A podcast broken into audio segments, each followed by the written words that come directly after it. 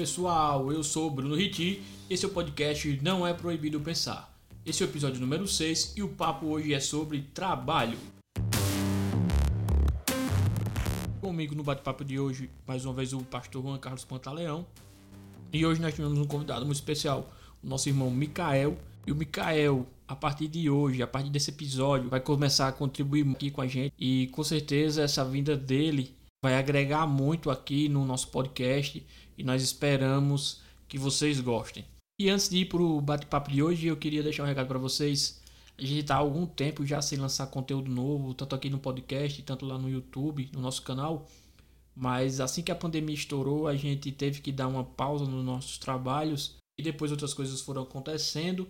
Mas agora, graças a Deus, apesar de tudo que tem acontecido ainda, nós voltamos Logo, logo temos vídeo novo lá no canal. Continue nos acompanhando, compartilhe esse conteúdo com alguém que você gosta, com um amigo seu. E é isso aí, Deus abençoe vocês.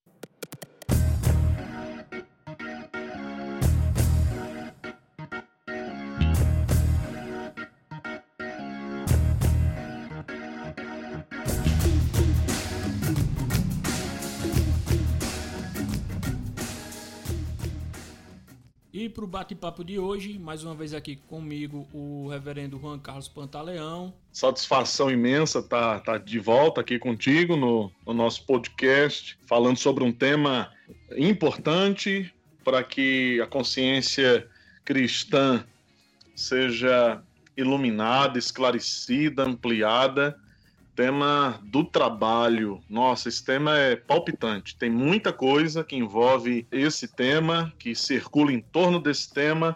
E eu estou muito animado para a gente conversar, para esse bate-papo aqui. Até porque nós temos uma pessoa muito especial conosco hoje aqui, que é o nosso queridíssimo irmão Micael. Convidado especial para o nosso podcast hoje aqui. Micael, como é que vai? Tudo bom? Tudo bem, Pastor Juan? Tudo bem, Bruno? Eu quero agradecer, privilégio maravilhoso de poder estar com vocês aqui, batendo esse papo e falando, como o pastor Juan disse, de um, de um dos elementos muito importantes na vida, não, não apenas na vida cristã, mas na nossa vida particular, como um todo, como sociedade. É, um tema importantíssimo que no decorrer dessa, desse nosso bate-papo vai se revelar é, suas, vai revelar suas faces. Muito bom, muito bom. E eu tô sentindo, veja aí, viu? tô sentindo que a participação do Mikael vai ser mais constante aqui no nosso podcast, daqui para frente. Muito bem. Tomara mesmo. Vamos lá. Assim, a gente, vocês já falaram um pouco aí o, o assunto, o tema de hoje, que é o trabalho. A gente vai tentar conversar um pouco sobre isso, como o, o trabalho, como deve ser enxergado na nossa perspectiva, na perspectiva cristã, mas principalmente reformada, que nós sabemos que a teologia reformada ela tenta abranger não só as questões é, teológicas, espirituais, mas também uma, tem uma cosmovisão ampla que é, alcança outras partes de nossas vidas e o trabalho é, é um, desses, um desses temas, um desses tópicos. E para começar aqui, eu queria lançar na, na mesa aqui, na, na nossa conversa, a questão do trabalho. O trabalho, como alguns pensam, é, ele é reflexo do, do pecado, é, ou o pecado somente o afetou, ou seja, ele já existia antes do pecado vir ao mundo? Olha, Bruno, uh, infelizmente o, o, pensamento cristão moderno, da igreja moderna, ele tem sido influenciado de muitas formas e eu diria que boa parte dessa influência ela nunca é positiva, nunca é alinhada com o testemunho da Sagrada Escritura. Mas uh, a ideia equivocada acerca do trabalho, e alguns pensam que o trabalho é um, um fardo que foi imposto sobre o homem por causa da queda, por causa do pecado. E a gente precisa colocar isso num devido lugar e, e, voltar às escrituras, porque na verdade ela é o juiz de todas as questões, então tudo aquilo que a gente precisa averiguar, ferir, definir, uh, estabelecer depende do testemunho da Sagrada Escritura. Então, para início de conversa, primeiro, o trabalho não é resultado do pecado. E isso estranha os ouvidos de muita gente, porque muitas pessoas têm uma ideia equivocada do trabalho, eles acham que o homem, quando foi criado com sua mulher, colocados naquele jardim, é, eles não tinham trabalho. E a Escritura vai nos mostrar algo completamente diferente. Ao longo de, de toda a Idade Média, ou mais precisamente, quando a Igreja Católica se torna essa, essa, essa igreja imperial, essa igreja institucional de todo o império, isso ganhou muito mais força porque ah, o trabalho passou a ser visto como um mal necessário ah, e pensando o trabalho numa, numa, numa divisão que a gente vai trabalhar esse ponto um pouco melhor, ah, o mal necessário pensando no trabalho braçal, ah, no trabalho do homem do campo, da dona de casa, do artesão, do agricultor. Então, o trabalho acabou sendo envolto de uma perspectiva equivocada de que o trabalho é um mal necessário, de que o trabalho foi imposto sobre o homem como uma punição pelo pecado, e não é nada disso. A Escritura já começa revelando que o Senhor, o Criador, ele é um Deus que trabalha. É assim que a gente vê a narrativa de Gênesis, quando ele, no começo, ele começa criando. O começo é trabalho. E nada mais equilibrado e apropriado pensando no homem como feitura deste Deus criador, sua imagem e semelhança, que Deus concedeu o trabalho ao homem, ou deu o trabalho ao homem, não como um fardo a esmagá-lo, mas como uma dádiva, uma bênção, e a gente pode afunilar isso melhor. É, é interessante sobre o tema, uma frase do pastor Augusto Nicodemos, é, é um tanto cômica, mas séria sobre o assunto, e ele diz o seguinte: é inconcebível que a gente observe os relatos primeiros da criação, Deus colocando em ordem o caos, Deus fazendo a criação surgir através do poder de Sua palavra, Deus criando o homem, fazendo o homem e colocando no homem essa essência, né? a essência de Deus está é, no homem, quando o próprio Deus, em sua reunião eterna, disse que faria o homem a sua imagem e semelhança, e ele vê é, esse homem sendo feito um vagabundo. É, é inconcebível essa ideia de uhum. um homem que é uh, retrato fiel da existência de Deus, da personalidade de Deus, é um homem que é retrato dessa personalidade e não faz aquilo que Deus faz. É, então, se o trabalho está contido em Deus, naturalmente o trabalho está contido no homem. Então, essa ideia inclusive essa ideia é, após marxismo, né, essa ideia pós-marxista, dizendo que o pecado é, é influência do, ou melhor, que o trabalho é influência do pecado, ela não vai de acordo com as escrituras, ela é contrária às escrituras. Afinal de contas, Deus começa, como o pastor Juan disse, a, a sua obra, a revelação de sua obra, Deus começa trabalhando e ordena ao homem que também trabalhe. Então, o trabalho é uma bênção. Para ser sincero, antes de, de, de, de ir para uma igreja reformada, de conhecer a teologia reformada, é, o que eu mais ouvi em relação ao trabalho era isso aí que, que vocês falaram, que era uma ideia totalmente oposta àquilo que a Bíblia dizia. Na verdade, é, colocava o trabalho como algo muito ruim na vida de uma pessoa, algo que tinha que ser de fato penoso. E depois a gente vai aprendendo e descobre que não é bem assim. Os dois falaram sobre, sobre o trabalho ser uma, uma, ser uma bênção, e eu queria que a gente falasse um pouco sobre isso. É, como de fato, a gente já sabe que, que, que o trabalho em si não é algo ruim. E como o cristão deve enxergar o trabalho, o trabalhar, né, o labor, e como vocês falaram uhum. que é uma bênção, como nós devemos enxergar essa, o trabalho como uma bênção em nossas vidas? É um fardo que. E outra pergunta: é um fardo que dura, irá durar para sempre ou não? Ele está condicionado aqui na, na nossa vida terrena? Ah, eu gosto da, do texto de Gênesis, lá no capítulo 2, versículo 15.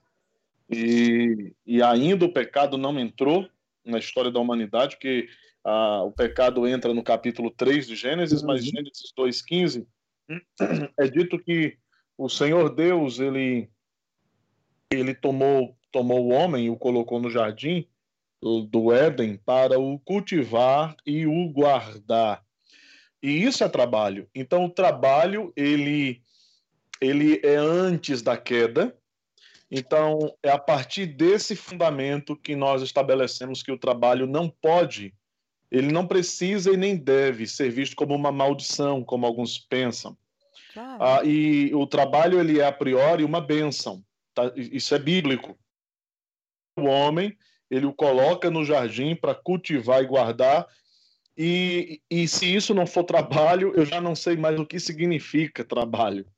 Então, de fato, o trabalho está presente. Na, na própria narrativa de Gênesis, aqui mesmo, a partir do versículo 18, uh, especificamente versículo 19, é dito que o, os animais são colocados diante de Adão. E o Senhor Deus uh, uh, dá a Adão a incumbência de dar nome aos animais. Isso é trabalho. Isso é literalmente trabalho. Ele está trabalhando, está nomeando, estabelecendo as categorias entre os animais, enfim. Então, o trabalho é originalmente uma bênção, sem dúvida. Agora, o que nós precisamos é, destacar, sublinhar, e talvez seja aqui o ponto onde algumas pessoas tropeçam, exatamente por não ter uma compreensão ampla do assunto, é que o pecado vai entrar, ok? O pecado vai entrar e o pecado vai atingir toda a estrutura criacional. O pecado não afeta apenas o homem em sua relação com Deus e em sua relação com seu semelhante, pensando aqui bem originalmente, Adão, o pecado não somente ofendeu, é, é, estragou, prejudicou a relação de Adão com Deus e, e de, de sua mulher com Deus, mas a relação de Adão com a sua mulher e a relação dela com o seu marido. Mas o pecado ele vai, é, ele vai produzir efeitos, ele vai trazer efeito uh, em toda a estrutura da criação e o trabalho não ficou isento disso. Então, o que nós precisamos entender é que vejam que as palavras que o Senhor Deus vai dizer ao homem é: ah, olha, por tua causa, terra é maldita, porque você fez o que fez. É, eu, eu agora trago punição sobre a criação você vai trabalhar duro, eh, vai suar para poder comer pão. Significa que você vai ter que labutar na terra dura, terra que antes, como quem estendia para você os frutos e clamava para que você comesse e viesse colher. Agora você vai ter que arar a terra, vai ter espinhos, vai ter ervas daninhas. Então, o que, que acontece aqui, Bruno e Micael? É que o trabalho que é originalmente uma bênção, uma dádiva, e continua a ser, diga-se de passagem, uma bênção e uma dádiva, porque não há nada pior. Uh, de, pergunte a um pai de família, principalmente nesse momento de pandemia que nós estamos vivendo, pergunte a um pai de família que está desempregado, sem perspectiva de trabalho, sem, sem saber que amanhã vai ter que levantar para ir para o trabalho porque não tem, perdeu. Então você saberá quão é terrível e trágico para esse homem, esse pai de família, não ter trabalho, não ter um trabalho específico. Então, o trabalho, apesar da entrada do pecado, ele continua sendo uma bênção, ele continua sendo uma dádiva, contudo, como todas as estruturas da criação foram afetadas, o trabalho foi afetado pelo pecado, pela queda, pela desobediência de Adão. Então, agora o trabalho se tornou difícil, laboroso, muitas vezes o trabalho vai exigir de nós uma força redobrada, isso vai trazer cansaço, isso vai trazer fadiga. E, e, e aqui onde a, a perspectiva cristã, e muito especialmente reformada, ela nos ensina a olhar para o trabalho, mesmo nessa estrutura, nesse, nesse, nesse painel dramático da queda, e perceber como, mesmo assim, nós devemos ah, entender que o trabalho é um serviço para Deus e que, apesar do cansaço temporário, esse trabalho é uma bênção de Deus e, claro, uh, eu não consigo ver que pela eternidade não vai haver trabalho, mas certamente uh, os efeitos do pecado serão removidos do trabalho e pela eternidade todo o trabalho que nós realizarmos estará isento dos efeitos do pecado e será é, muito melhor do que como era quando era no Éden. É, só para a gente poder é, contribuir, inclusive com a fala do pastor, é, a gente sabe que o reflexo cultural, social, sociológico da vida em comunidade depois da queda foi totalmente corrompido, é, justamente por conta da influência do pecado. Hoje, a gente precisa compreender que é, é pesado o trabalho, né? é pesado o trabalho na consciência de quem não tem justamente esse ponto de vista de compreensão é, de que o trabalho é uma bênção, porque normalmente a gente liga trabalho com é, a, a, a, provisão, principalmente a provisão financeira. E aí as pessoas é, relaxam na questão justamente espiritual da coisa, de poder compreender o trabalho como uma bênção de Deus, e mais ainda, compreender suas próprias vocações como simplesmente aquele meio pelo qual eu troco tempo, é, esforço por dinheiro. E esse, esse é um problema. E eu não digo que é, essa é consequência máxima do pecado. Consequência máxima do pecado talvez tenha sido destituir aquilo que Deus fez como bênção e atribuir isso como uma maldição, é o fardo. É como a pergunta que o próprio Bruno jogou aqui para nós. É, você jogou aqui, Bruno, perguntando, né? Será que vai ser um fardo é, eterno? É, a partir do momento que a gente começa a observar o trabalho como fardo, já é reflexo da natureza caída. Porque se eu digo Exato. que o trabalho é uma bênção, eu não posso olhar é, a bênção como fardo, nem posso olhar o fardo como bênção. Né? É, é aquela compreensão, inclusive a compreensão que o próprio Cristo usou, é, nos convidando para ir a Ele se estivéssemos cansados e oprimidos, e Ele diz: ó, tomai de mim e aprendei de mim, tomai o meu fardo. É, tomai, tomai o meu jugo, porque o meu fardo é suave, o meu fardo é leve. O meu jugo, é suave, meu jugo é suave e o meu fardo é leve. Essa, essa expressão, é, observar a, a, conotação que a gente utiliza, como que se é, a eternidade apontasse o trabalho como um fardo, ela é pejorativa quando a gente observa o todo como uma bênção de Deus. Trabalhar é uma bênção. Ter saúde para trabalhar é outra bênção. É, obviamente que como já foi citado, inclusive, pelo pastor Juan, você chegar um desempregado hoje, sem comida na mesa, sem é, perspectivas, nós estamos vivendo um cenário político que, infelizmente, rouba de nós as perspectivas e as esperanças. Isso é, é em todo o lugar. Você não consegue. Eu, estava, eu conversava com um grupo de amigos e dizia: Ó, oh, se a gente olhar para frente, daqui a 10 anos, você consegue ver algum avanço? E todos eles, unânimes, disseram não. A gente não consegue ver avanço, não tem luz. No meio desse caos que a gente está vivendo, óbvio que a nossa confiança está no Senhor. Mas observando o nosso meio social, o convívio social e como que as coisas estão sendo é, levadas, a gente não consegue ter uma perspectiva boa de, de trabalho, de, de sustento, de sair dessa tal crise que vem nos, nos abatendo desde 2013, mais ou menos. É, começou na crise política, depois vem a crise Isso financeira e, e, essas crises todas que vão chegando. Se você chega para um, um desempregado e fala para ele das condições é, de trabalho, ele vai, obviamente que ele vai concordar que o trabalho é uma benção. É, o trabalho seria a benção da provisão para a casa do cara. Né? O trabalho seria a benção de poder ver os filhos crescendo com dignidade. É, há, há, tantas outras coisas que envolvem isso e que foi perdido justamente por reflexo da influência do pecado na queda, a bênção, é, a bênção continua e permanece. Né? A bênção continua e permanece. O negócio é que ficou mais difícil. Né? A, a, o, o, julgamento de Deus com relação ao pecado de Adão é o seguinte: você vai continuar trabalhando. O trabalho Isso. vai continuar sendo uma bênção, mas vai ficar um pouco mais difícil para você. Porque a terra que era boa, e que não tinha os abrolhos, a terra que era boa e que não tinha as ervas daninhas, para você o negócio vai ficar penado, vai ficar pesado mais, vai ficar penoso o negócio. E você vai comer agora, fião, com suor.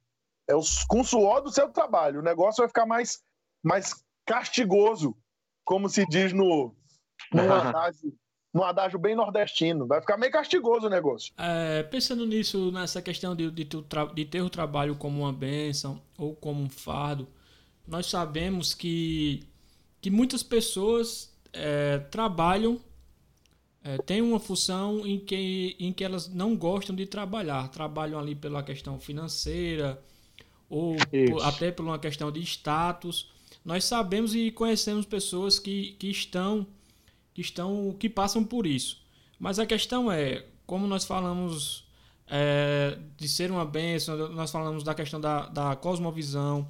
O cristão, quando ele se encontra em um trabalho que ele não sente prazer, como ele deve é, proceder nisso? O pastor bem falou na questão da preguiça, na questão do desleixo, de fazer de qualquer forma, mas nós sabemos que o cristão, por mais que naquele momento ele não, não goste ou não esteja sentindo prazer naquela função dele, ele tem que fazer da melhor forma possível. Então, pode ser que alguém que está nos ouvindo esteja passando por essa situação. Eu queria que vocês falassem um pouco sobre isso.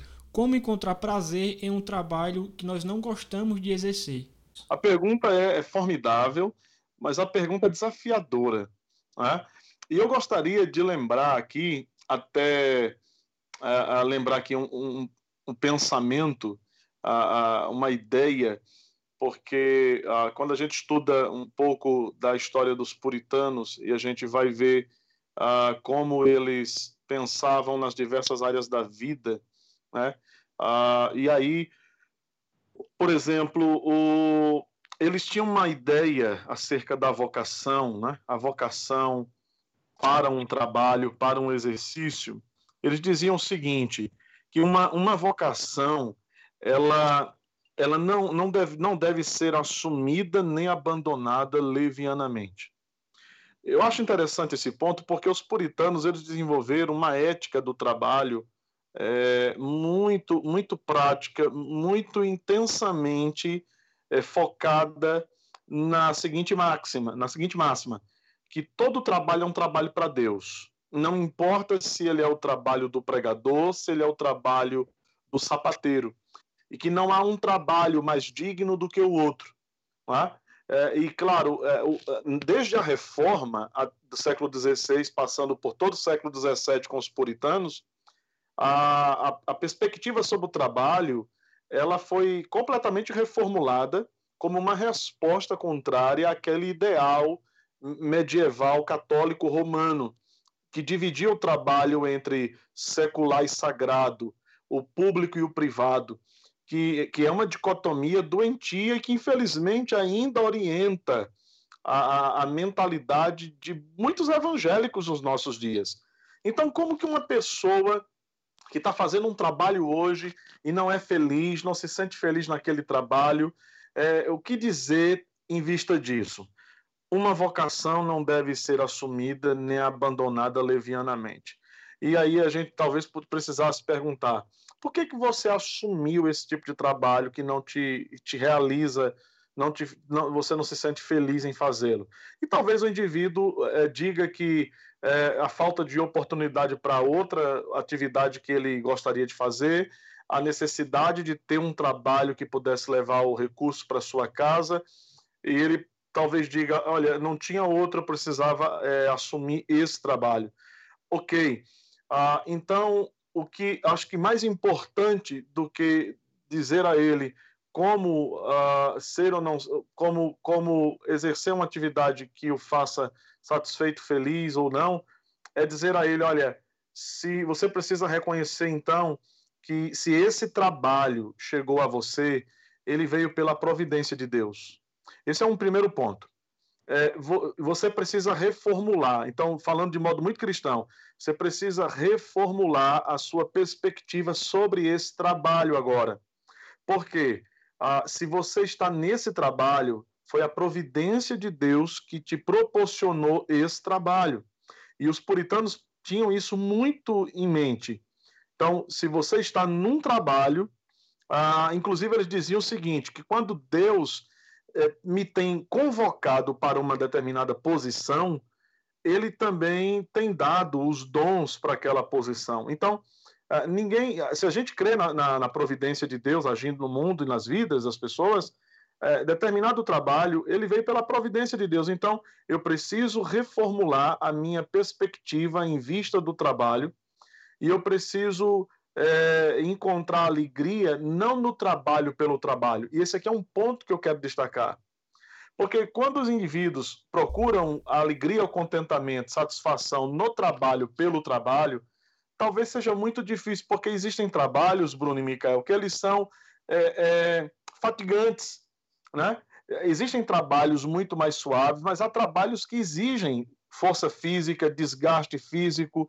Ah, e, e como alguém vai encontrar contentamento no trabalho pelo trabalho, se de repente o trabalho que essa pessoa faz exige que ele corra, que ele fique suado, que ele pegue peso, que ele trabalhe debaixo do sol? O ponto aqui é, é, você não pode, no tempo em que você está fazendo um determinado trabalho como cristão, viver a murmurar, a se reclamar e a maldizer esse trabalho, porque ao fazer isso, você está maldizendo a, a, a providência de Deus, maldizendo a bênção de Deus na sua vida. É, primeiro de, primeiro de tudo, as pessoas vivem em, em busca de um eterno domingo, né? Um eterno, é um eterno domingo e segunda-feira você vai perguntar para o povão aí qual o pior dia de trabalhar, todo mundo aponta a tal da segunda-feira. Exato. É, justamente nesse sentido é que quando nós conhecemos a Cristo e temos mentalidade e atitude transformado pelo poder do Evangelho, pelo poder da palavra, é, e, e come, a gente começa a praticar aquilo que está lá em Romanos 12, 2, mente reformada, não é? a mente transformada, é, é justamente nesse sentido aí, de não nos amoldarmos ao contexto que esse mundo se aplica, que a gente vai trazer à luz aqui Efésios 6. Efésios 6, uh, 7. Uhum. Efésios 6, 6. Vamos lá, começar no 6, 6 e 7, certo? Não servindo à vista, isso aí só para só deixar, só para trazer o contexto à, à baila, é, ele está falando sobre os deveres de servos e senhores, né? os deveres mútuos de servos e senhores, e a gente sabe que no contexto social daquela época é, havia é, a escravidão, certo? E aí o, o apóstolo Paulo está instruindo como é que esses servos, servos de crentes ou servos crentes, é, precisavam se portar no seu trabalho. E aí ele diz o seguinte: não servindo à vista, como para agradar homens, mas como servos de Cristo, fazendo de coração a vontade de Deus, servindo de boa vontade como ao Senhor e não como a homens, certos de que cada um, se fizer alguma coisa boa, receberá isso outra vez do Senhor, quer seja servo, quer seja livre. Então, é, é, é natural que a gente precise recorrer a, a, aos textos bíblicos, afinal de contas, a gente está falando de uma, de uma cosmovisão totalmente diferente do que aquilo que esse mundo aponta para nós. E se esse mundo começa a apontar o fato de que é, você você está num trabalho correndo atrás de dinheiro, a frase que a gente mais escuta na faculdade e é um ambiente, o ambiente acadêmico é um ambiente que me prende até hoje. Eu sou é, é universitário. Esse ambiente acadêmico, o que a gente mais escuta é: faça primeiro que dá dinheiro. Faça primeiro o que dá dinheiro, depois você faz o que dá prazer, se sobrar tempo. Mas faça primeiro o que dá dinheiro. Essa, esse mundo materialista faz com que a gente é, despreze não apenas o conceito, como a gente já abordou aqui, o conceito de que o trabalho é, é uma bênção, mas que a gente despreze o fato de que aquilo que a gente faz, a gente faz para honrar a Deus. Exato. E que aquilo que a gente faz, a gente faz para engrandecer a Deus. Eu, eu estudando sobre o tema, para a gente falar aqui, é, eu, eu penso que o trabalho é um dos meios que Deus usa para nos tirar das bolhas sociais e nos fazer propagadores do testemunho do Evangelho entre aqueles que não conhecem o Evangelho. Isso.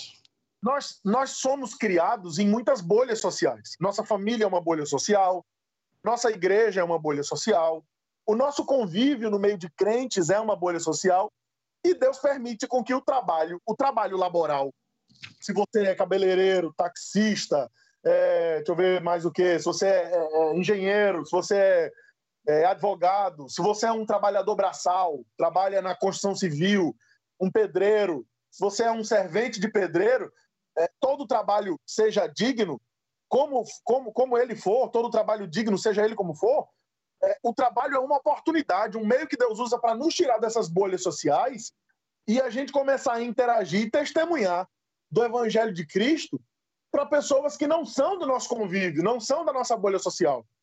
E elas começam a perceber o, o testemunho do Evangelho de Cristo a partir do nosso trabalho, quando a gente faz o nosso trabalho para o Senhor. Isso. O nosso trabalho honra a Cristo.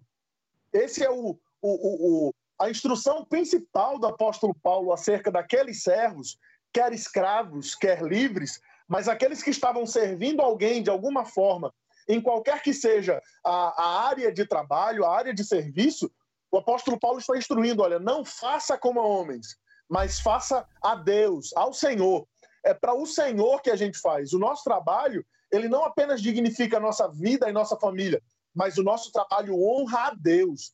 Esse é o princípio, é, talvez seja o princípio mais, é, é mais, instru, mais instruidor que o apóstolo Isso. Paulo usa para abordar esse tema, essa temática com escravos. Gente que havia sido negociada, gente que sobre elas havia preço. E a gente sabe que haviam algumas leis, inclusive é, leis, leis do jubileu, que liberavam os escravos e eles passavam a se tornar livres e participavam daquela família. Mas ainda na sua posição de serviço, eles honravam a Deus com seus trabalhos porque não estavam fazendo a homens, mas a Cristo. Claro. Né? Essa, essa deve ser a, o, nosso, o nosso foco, o limiar que faz a diferença entre aquele que serve e teme a Deus e aquele que não serve. E quando eu digo serve e teme a Deus, eu aponto novamente para a nossa cosmovisão. Afinal de contas, tem muita gente que diz que serve a Deus, que até vai à igreja, mas acha o trabalho um inferno. É, a, a nossa cosmovisão aponta a entender que o trabalho não somente é bênção, mas o trabalho é privilégio e oportunidade para engrandecer o nome de Cristo. Nós não trabalhamos apenas para nos satisfazer, trabalhamos também para nos satisfazer.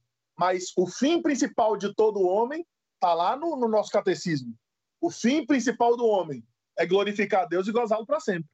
Ah, ah, perfeito. Eu, eu, queria acrescentar, Bruno e, e Micael, é que ah, na lei de Deus, lá em Êxodo 20, o quarto mandamento, a gente olha muito para o quarto mandamento, eh, muito mais na perspectiva do dia do descanso, eh, essencialmente. E, de fato, o quarto mandamento ele está estabelecendo um, um dia de descanso, um dia de cessação, depois de um período, de, no final de um período de sete dias, a cessação para que haja o, o, a, o culto, a adoração pública. Mas eu queria chamar a atenção para um detalhe muito interessante, que não há nenhuma ordem em qualquer dos dez mandamentos, não há nenhuma ordem positiva é, no sentido de faça que seja ruim, danosa, pecaminosa, prejudicial ou maldita.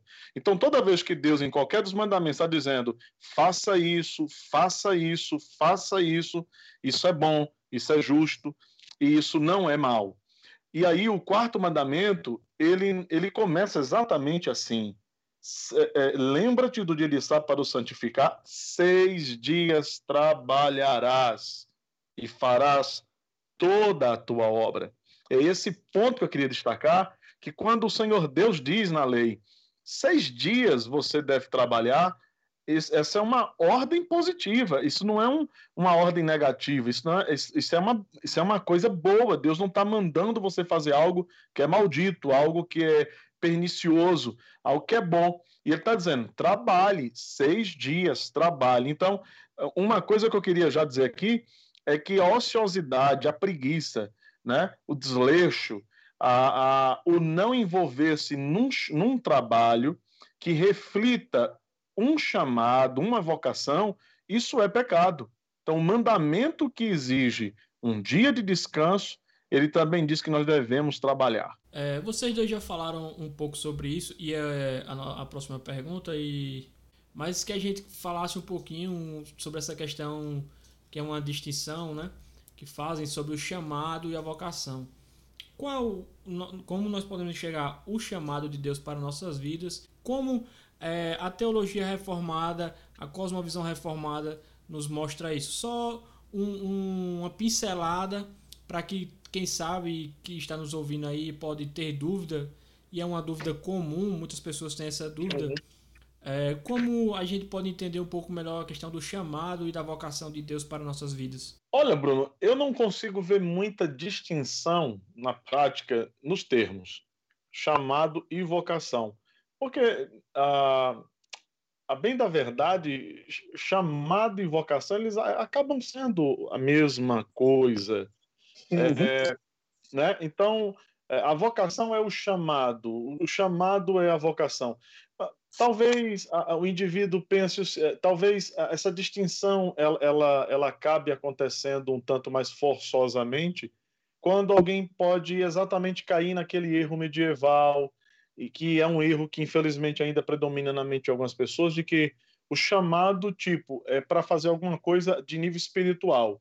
É para você ser um pregador, ser um missionário, ser um professor de escola bíblica dominical, é alguma coisa que, que, toca mais é, intimamente na relação da igreja. E a vocação é algo mais externo, é alguma coisa é, que tem mais a ver com suas aptidões, com aquilo para o que você mais se inclina. É, e, e, aí, é, é, lembrando aqui um, uma, um pensamento do Lutero, do Martinho Lutero, que ele disse exatamente assim: todas as profissões e atividades são igualmente valiosas aos olhos de Deus. Não importa se você é pregador ou sapateiro, todas as atividades ou profissões são valiosas aos olhos de Deus. E ele diz: os ministros se diferenciam dos leigos simplesmente numa coisa.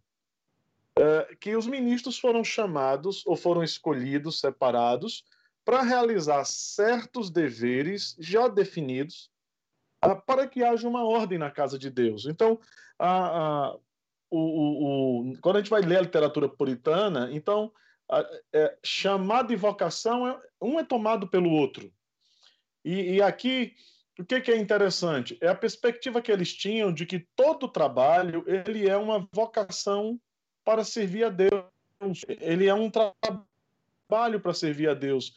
Então, eu prefiro pensar e entender que a minha vocação, o meu chamado para o ministério, para pregar, para ensinar, para aconselhar pessoas, ele, ele é tão valioso e ele é tão procedente de Deus quanto o chamado, a vocação para alguém que produz pão, para alguém que é, sabe trabalhar levantando casas uh, ou costurando redes.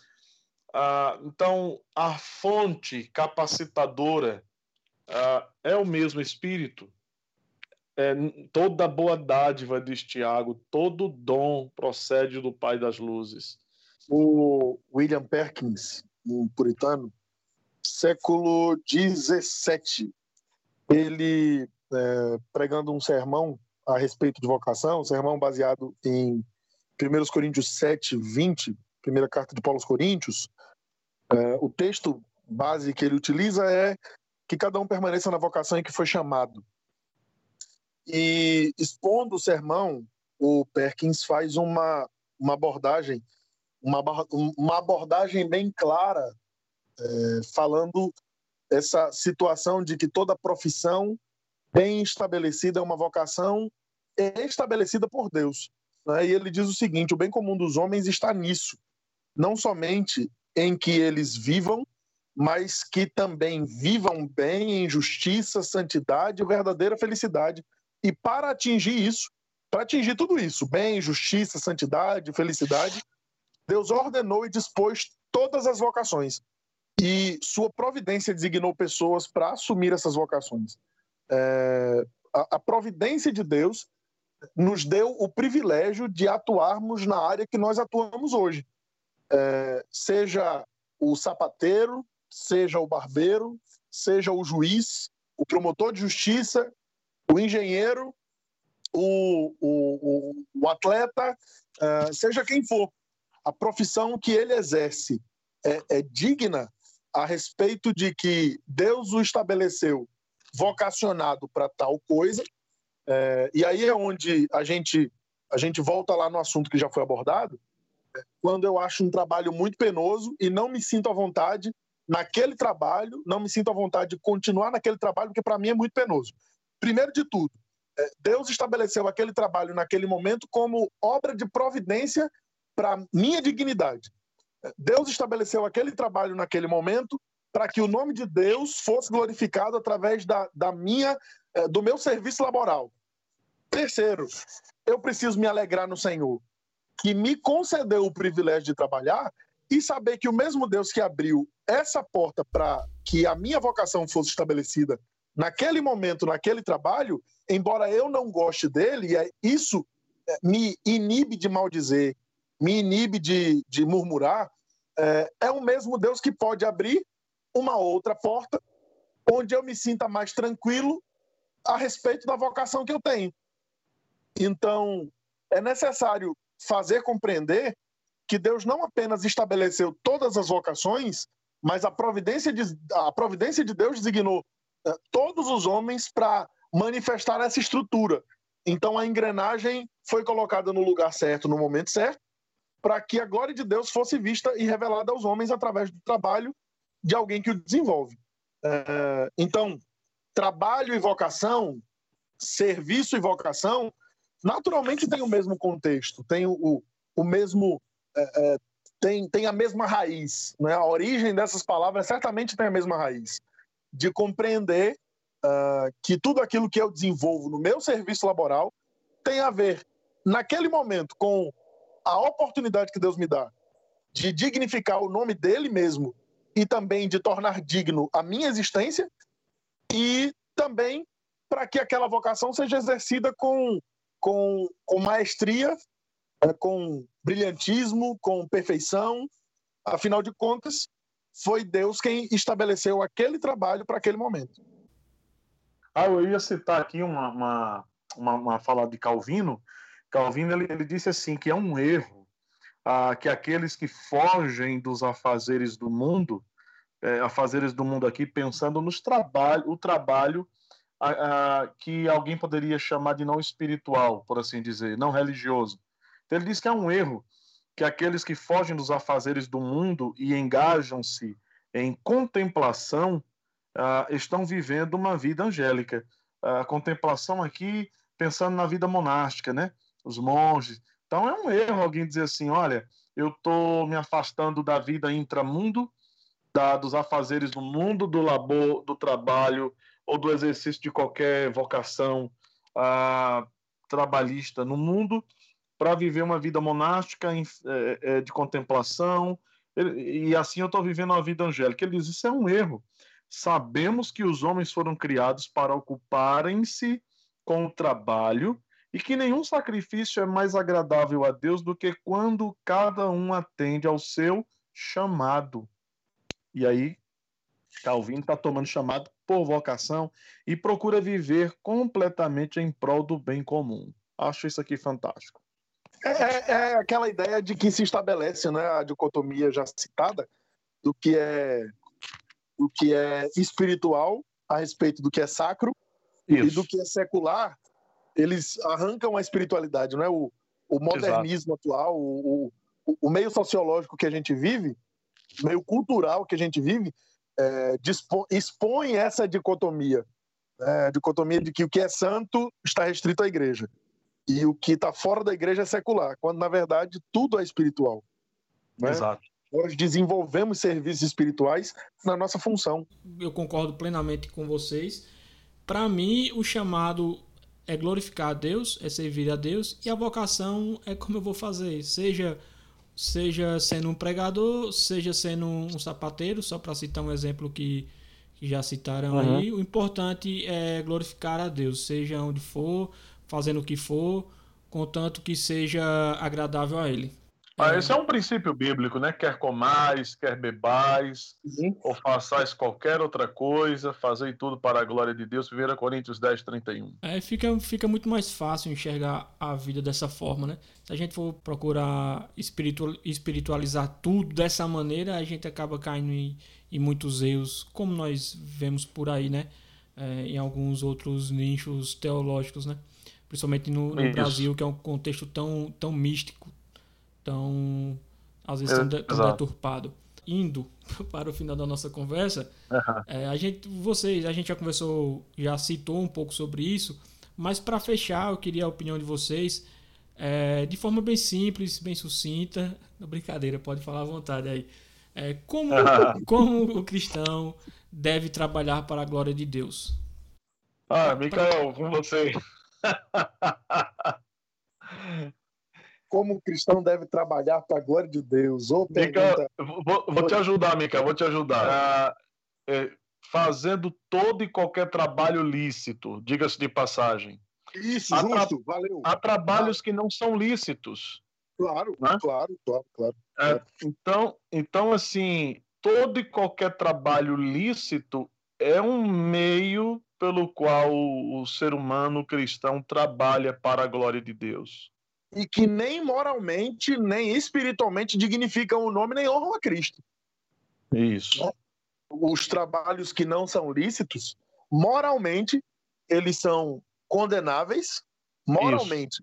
É, é, impossível pensar que o trabalho de uma prostituta glorifica a Deus e dignifica ela mesma. Eu estava com isso na cabeça agora. É, é, impossível essa... dizer que o trabalho de um traficante, se é que eu posso chamar de trabalho, mas o trabalho de um traficante de drogas glorifica a Deus e dignifica ele mesmo. Essa, é, é impossível pensar nisso. Essa semana eu estava vendo um stories né, de um pastor respondendo algumas perguntas e tinha pergunta assim. É, se o, o dízimo do, do tráfico, né, vindo do tráfico, se ele poderia ser dado na igreja. Você vê aí o nível da, das coisas que algumas pessoas pensam, né? É óbvio que não. Primeiro que as pessoas pensam que o dízimo. É, as pessoas têm uma, uma cultura tão supersticiosa atrás dessa questão do dízimo que o cara quer orar para Deus abençoar o negócio de tráfico dele, entendeu? Ele, ele, esquece que há princípios por detrás de tudo isso. É, ele, é, ele é, acha que depositando o dinheirinho lá todo mês, Deus vai abençoar ou vai aceitar aquilo que ele faz, né? Sabe o que é que eu lembrei agora? Que os anciãos de, Jerusalém, de Israel que tramaram para a morte de Jesus, nem aqueles caras quiseram de volta as moedas que tinham dado ajuda, disseram assim: olha, não dá para colocar isso no cofre.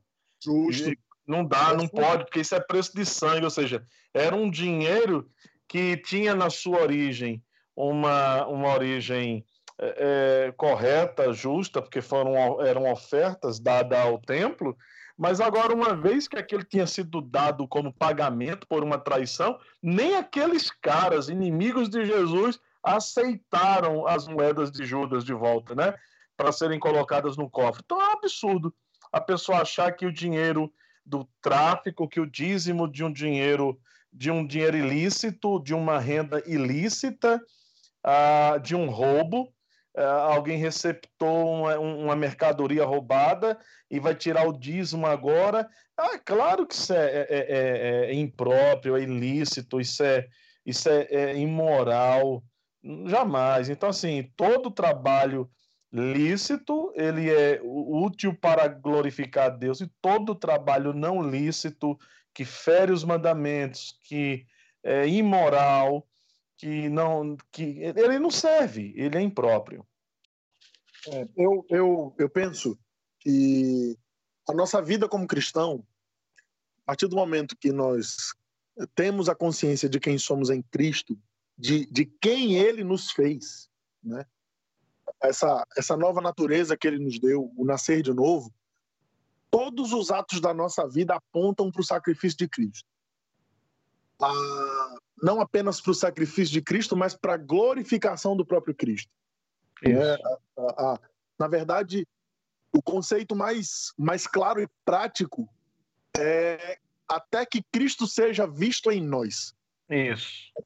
Então, se o conceito prático da nossa fé é fazer com que Cristo seja visto em nós, a forma mais, mais hábil, né, mais habilidosa, mais fácil de lidar com a pergunta, né, como fazer para que Deus seja glorificado com o nosso trabalho, é fazer com que tudo aquilo que a gente venha pensar, falar, agir, construir, ou mesmo derrubar, as alianças feitas, as alianças desfeitas, aquilo que a gente edifica, aquilo que a gente é, destrói, coisas que fazem parte é, da nossa vida, que a gente precisa é, enaltecer e que enaltecem por si só a, a glória de Cristo, e outras coisas que envergonham o Evangelho, que envergonham a natureza de Cristo em nós.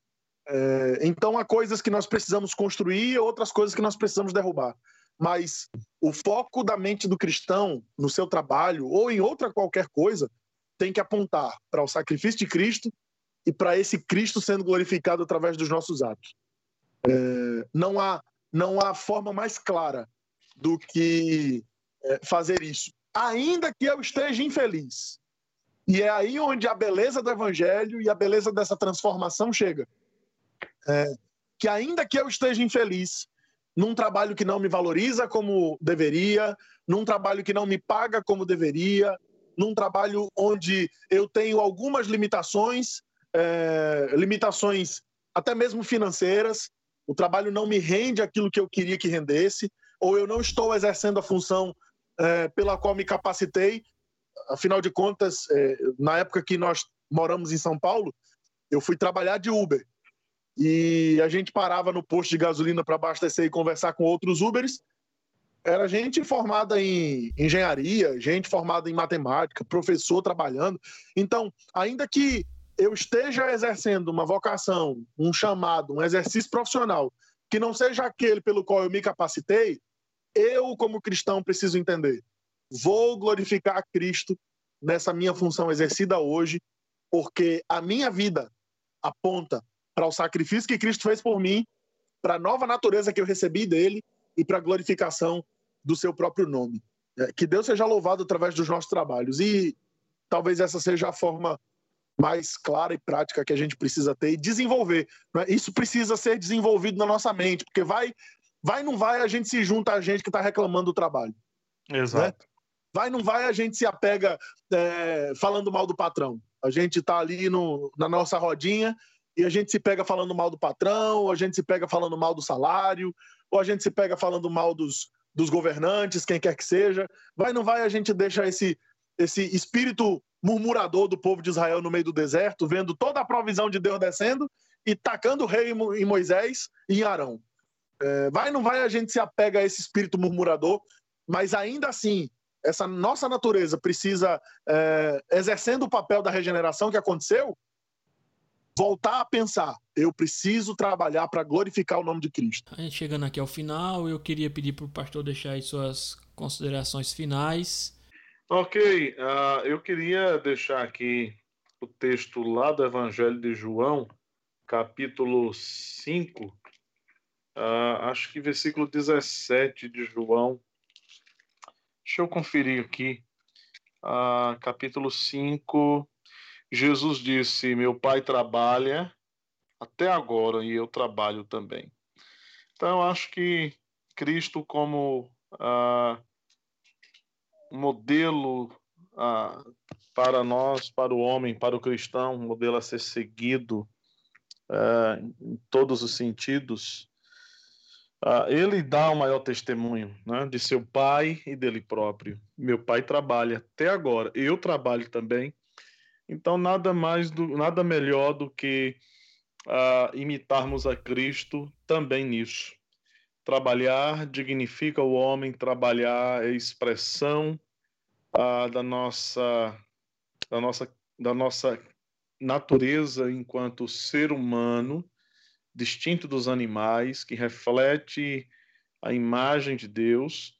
Trabalhar é uma bênção e devemos, portanto, à luz das palavras do salmista no Salmo 127, lembrar que, embora a gente trabalhe, embora a gente possa obter o sustento e lucro com o trabalho e até angariar alguma riqueza com o trabalho, nós não devemos jamais nos esquecer de que Deus é a fonte uh, de, to de tudo que, que provém por meio do trabalho a nós. Que a gente possa pensar nisso, e que a gente possa refazer nossa, nossa maneira de pensar sobre esse tema e tantos outros à luz da, da, da palavra de Deus, que responde, que desconstrói ideias erradas e que pode de fato nos dar o fundamento correto de tudo aquilo que envolve a nossa vida, a nossa existência debaixo do sol. Foi um prazer estar com vocês aqui hoje e espero que em breve a gente retorne. Muito bom. Mikael, foi um prazer, meu irmão, recebê-lo aqui. Espero que você volte mais vezes. Eu sou muito grato pelo convite. Obrigado aí, Brunão. Meu pastor, sou é fera. Eu aqui, meu Deus do céu. Estou muito, cara. muito bem acompanhado com vocês. Oh, é, então eu, eu, quero agradecer mesmo o convite. Espero que tudo aquilo que a gente falou aqui nesse papo bom chegue aos seus ouvidos, você querido ouvinte, chegue aos seus ouvidos como uma bênção de Deus para que você reafirme sua fé, ou então uma cajadada de Deus assim bem no meio de sua muleira, você mudar e para você mudar e melhorar. Isso. Valeu, valeu. Então é isso aí, pessoal. Obrigado por nos acompanhar até aqui. Espere os próximos episódios e Deus os abençoe. Valeu. Tchau, tchau.